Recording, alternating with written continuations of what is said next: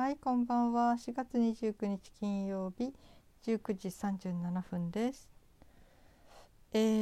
ー、今日はうんちょっとお金の話をしましょうね。えー、んと数日前もしたかな？うん。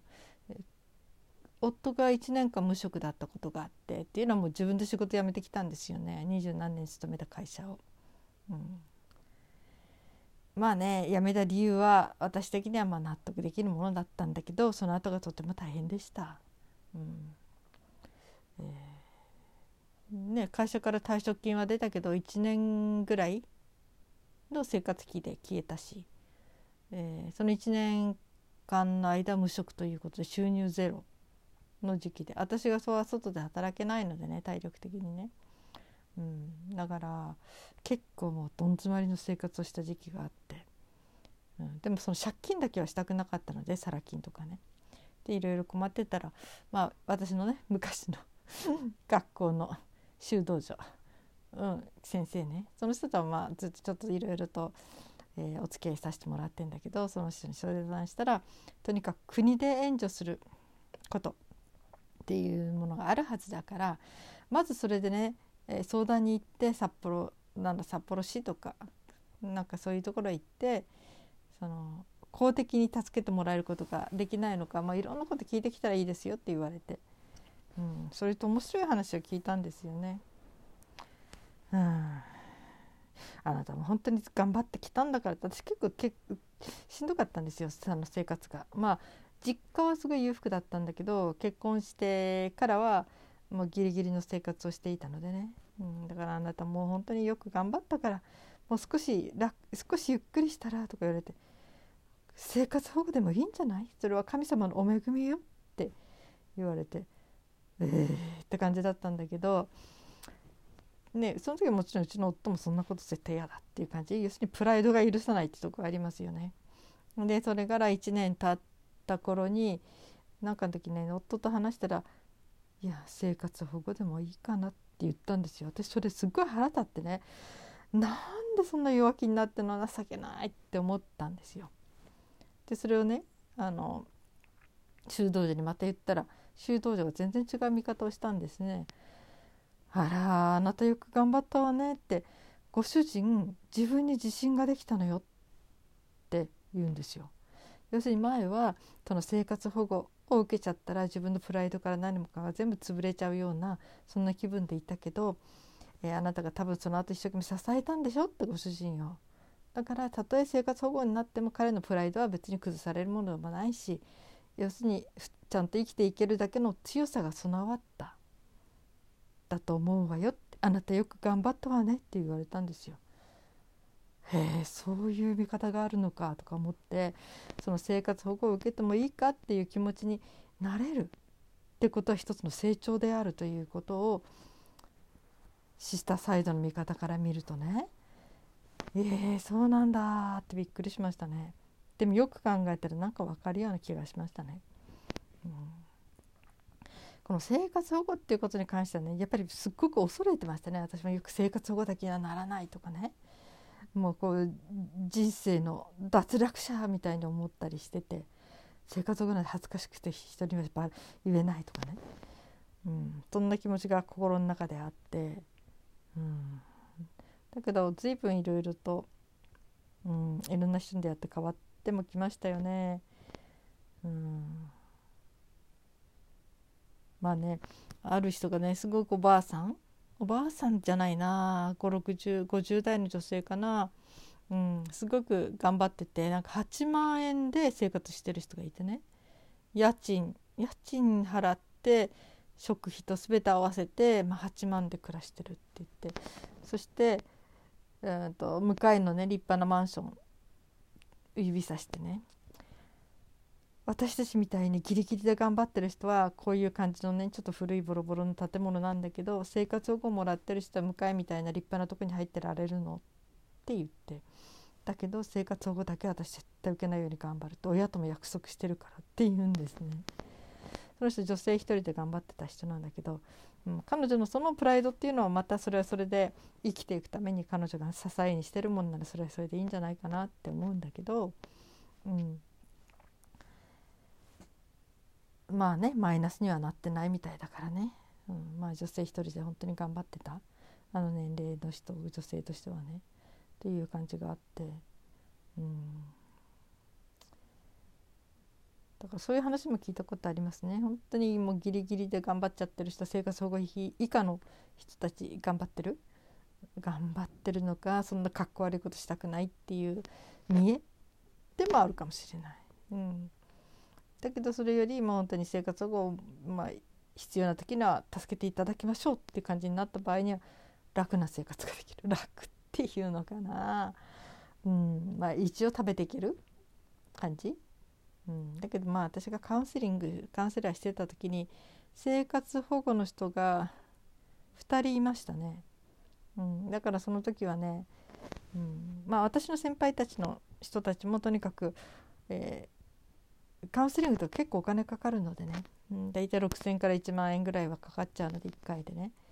でもそれは分割にしたり要するにお金がない場合は相談に応じますっていうことで分割にしたり、あのー、それぞれ交渉っていうかな、うん、だから私はあれですね。いくらなら払えますかってあなたがギリギリ頑張って払える額はどのぐらいですかって上限で聞きましたね。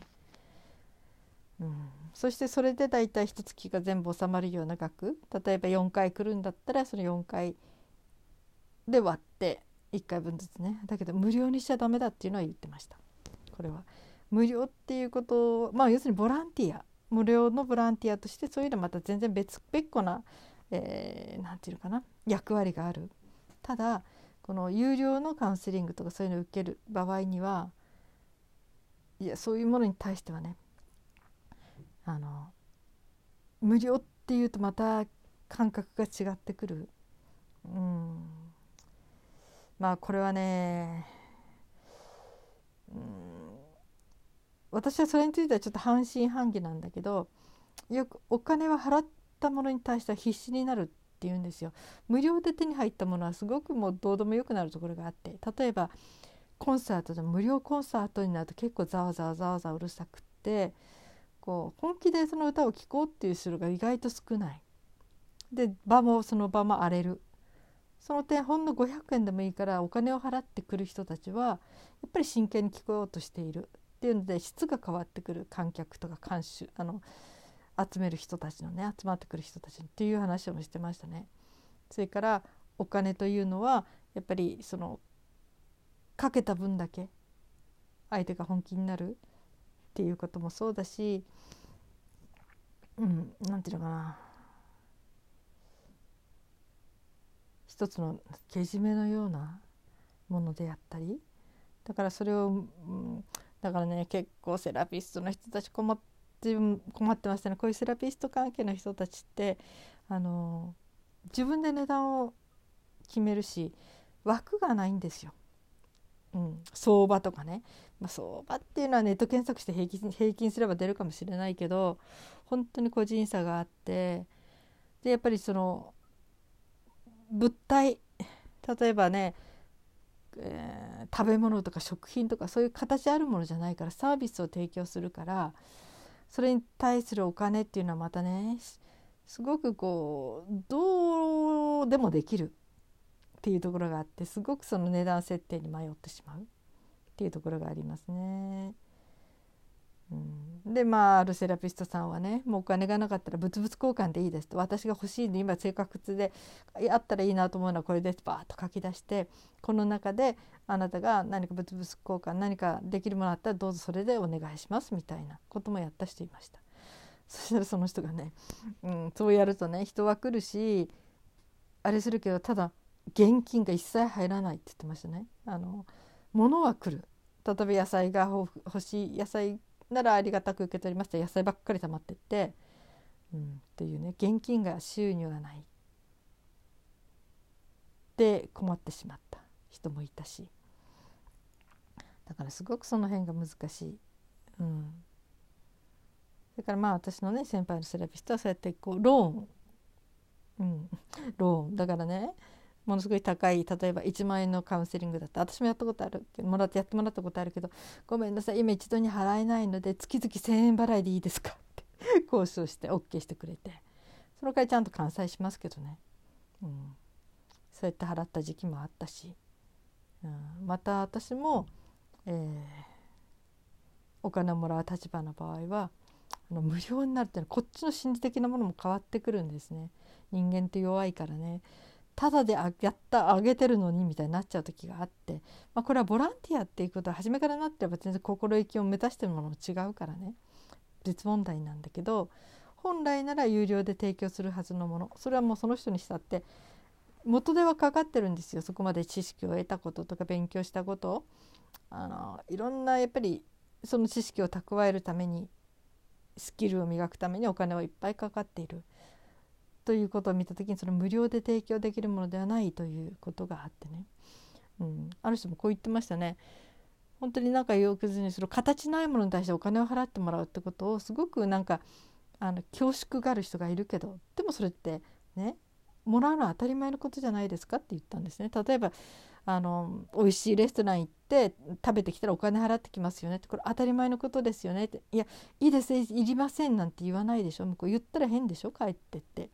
そのちゃんとしたものを提供してるのにそのお金はいただけませんって言われたらかえって不信感を持ってしまう。それと同じでしょうって言われて、うん、だからそういう形のないものに対しての払うお金というのもあの要するに払うべきものはきちっと払う。もらうべきものはもらうということが大事っていうこと。をそれは当然のことですよと言われたことがあってね。結構ねみんな優しい人が多いんですよセラピストとか昔苦しんだ人たちが多いから。そうするといやーねなんか本当に気持ちの中では無料提供してあげたい気持ちは山々なんだけどそれじゃ生活していけない 職業ですからね。ということで、うん、まあ国のなんか組織に入っちゃってえー、病院で働いているその人たちとかいうのは給料が決まってるからそれは別だけど自営業の人たちね、うん、だからね本当に葛藤するみたいですねそうやってねそれで私もそうですねその生活保護の人の場合は、うん、1回500円でやってたかな、うん、もうどうしてもその人の生活状況から見るとその500円って言ってもそれ週月4回だから2,000円月2,000円その人にとっては大きなお金だったんですよ。でも私は無料にはしなかったのね。その500円であの来てくれるんならそれで来てもらう。うん、ということでね。うん。そんなことがありましたね、うん、それからある生活保護の人言ってましたけどこれも私ポッドキャストで話してるけどこれは私を担当してくれた保険の外交員の女性でね、うん、でその人といろいろしゃべりした時に「いや私は母子家庭の時に本当に生活保護に助けられました」って言って。でその生活保護ただその時問題だったのは、えー、その時のかな？今はどうか分かんないけど生活保護を受けてる間は貯金ができない貯金しちゃいけないっていうことがあってすごく不安なんですって。その生活保護を切った途端に全然無一文だから万が一の場合生活がすごく大変でしょ？あのすぐ仕事が入るかどうかも分かんないしね、うん、それでその人はある時あのクイズ旧クイズミリオネアの募集があって自分がクイズが好きだったのを思い出して応募したら予選かなんかで入って。でとうとう東京の方まで行ってきてテレビに映ってそのテレビの録画したやつを自分でスマートフォンに入れてたので見せてくれましたけどね。でそこである程度勝ち進んで300万ゲットということになった時にそこでやめたんですって、うん、あのそしてそのお金をもらって300万で止めてそれをもらってそれを資金に生活保護を打ち切れて、うん、そして自分としてはその新しい仕事で踏み出せた？って言ってましたね。うん、面白い人生だなと思いますけどねそれもね、うん、だけどその人は本当にあの時期助けてもらってありがたかったって言ってました。うん。まあそういう人もいたしね。あとやっぱり体の弱い人も結構いますね。あのメンタル疾患ね。うつうつ状態だったうつ病だったりするとまあ障害者年金になるのかな。それから、えー、発達障害系？もうこれは結構審査が相当ちょっと厳しいみたいなんだけどその人たちもあの国からの援助が出る。そのお金要するにいろんなものが割引が入ったりね。それから交通費。なんか2万円分ぐらいの交通費。あのバス券というかカードというか渡されてそれで自由にそれを使えるとかね。なんかいろんな特典があるみたいでね、助けられてみたらですね、うん、だからそういうメンタル疾患系病院であのカルテが出て診断書書いてもらった場合ね、うん。うん、障害者年金とか障害者年金っていうのかな障害、うん、なんかそういうふうに生活援助金みたいのは出るったって78万かな月。うん。そんな感じだと思うんだけどね。まあこれは私の中じゃない。10年ぐらい前の感覚ですけどね、うん、だからそういう人たちがいるしだから、えー、本当に、えー、よくね生活保護でそのそのお金でパチンコ店で遊んでたとかね。不正支給とかもう悪いとこばっかりあげる人いるけどやっぱりそういう氷山のほんの一角の人たちがとても悪い使い方をしたり不正なことをすると生活保護を受けたり人がみんながダメになるみたいなね。そうダメだみたいに誤解されるけど本当に生活保護を受けてる人たちは本当にいろいろとみんな頑張ってる人たちがいるしね、うん、それから本当にやりくり結構大変ですよね。うん、まあ毎回毎月なんか見に来る人がいるでしょ？民生委員かなんかが。そしてねやっぱりチェックされるしね、貯金も持ち物も持ち物っていうか大きな家電とかなんかもねまあ精神的にはすごい不自由な生活ですよね。うん、まあそういうこともありますね。うん、だから生活保護は私は受けたくなかったしと思ってたの。うん、でもねシスターがそういうふうに言った時にそうかそういういざとなったらそうやって助けてもらうこともあるんだなって、えー、神様のお恵みよってシスターが言ってたあそれそしてそういうことをあそれもその時ありがたく受けようって要するに自尊心とかプライドが潰れないでそういう状態を受けながらでもあのちゃんとメンタルを保って、うん、いけるんならそれはそれであの大事なことなのかなっていう見方もできてね。でも本当にこの修道女の見方すごく面白かったですね。そういう見方があるんだって。人に対する見方がね。うん。なるほどなって思いました。まあそんなんでねいろいろ助けてもらった。あれもう大体10年前かしらねお金借りたの。10年もう134年になるかな。うん。それが全て関西州あって。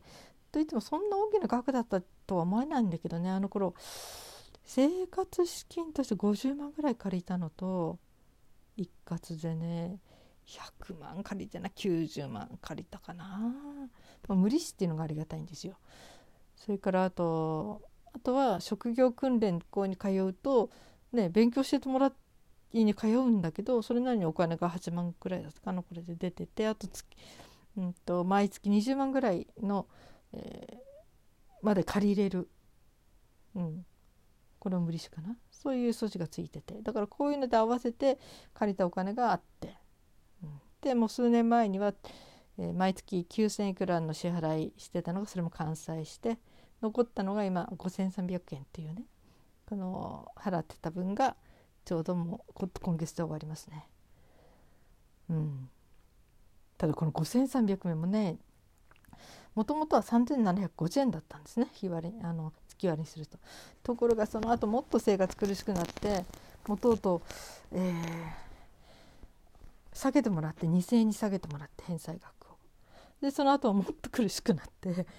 で1,000円まで下げてもらったことがありましたね。でその後でやっと少しあの生活にゆとりが出てきた時にあの私からえー、今生活にゆとりが出てきたので、えー、あの返済額増やせますってことで、うん、あとこれぐらいまで要するに終わりまでいくらずつ払えば支払いあの大体予定通りとかねそういうものに終わりますかって言ったら、うん、じゃあ5,300円でということでそれで5,300円をずっと返してきました。それが終わりました。やっぱりすっきりですね。うん、おかげさまでねすごい生活苦しかったにかかわらずかん関わらずっていうのかな、うん、一度もサラ金のお世話にならなかったし借金もしないで済んだし、うん。まあ、カードを持たないっていうのも良かったんでしょうね、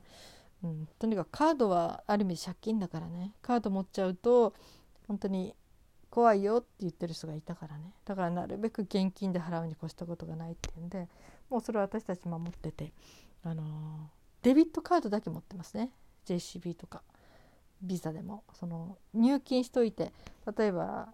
いくらかでも入金してそこから支払っていくクレあの月々ばかりのねクレジット、うん、だけど元金がなくなったらあの引き落とされないっていうのかな、うん、だから必要以上は使えないっていうことになるんですよ。入金したものしか使えないからね。借りることはないんですよ。これもすごく精神的にいいですね。だから娘ももうそれは本当に思ってて絶対クレジットカードは作りませんね。デビットカードしか作りませんね。最近デビットカードが結構ねいろいろクレジット対応するのでクレジットっていうか月々払いに使えるのでねありがたく使ってますけどね。例えば iPad のアプリとかね、うん、そういうようなものでも本当にアプリ料金？ああいうのなんかも月々払いに使ってますね、うん、あまあそんな話にちょっとお金の話になりました。まあね今コロナのことやなんかあって生活的に苦しい人がいるかもしれないけどとにかくまず絶望する前に国の措置何があるかって見たらいいと思いますね。相談したらいいと思いますね。市役所でもどこでもね。区役所でもね。そしたら何かかにかあのあるはずですね。まあたちょっと手続き書類を揃えたりね。それはちょっと厄介だけどでもねやっぱり国から変えるのは安心ですからね。うん、サラ金の取り立てとかないしね。その時に応じてあのいろんなことを調整聞くのでね、うん、まあ向こうは金貸し業じゃないからね。あくまでも福祉の一環なのでね、まあ、今日はそんな話をしてみました。はい。皆さん絶望し経済的に絶望しそうになったらね。えー、追い詰められてとんでもないことをする前に国に相談してみましょう。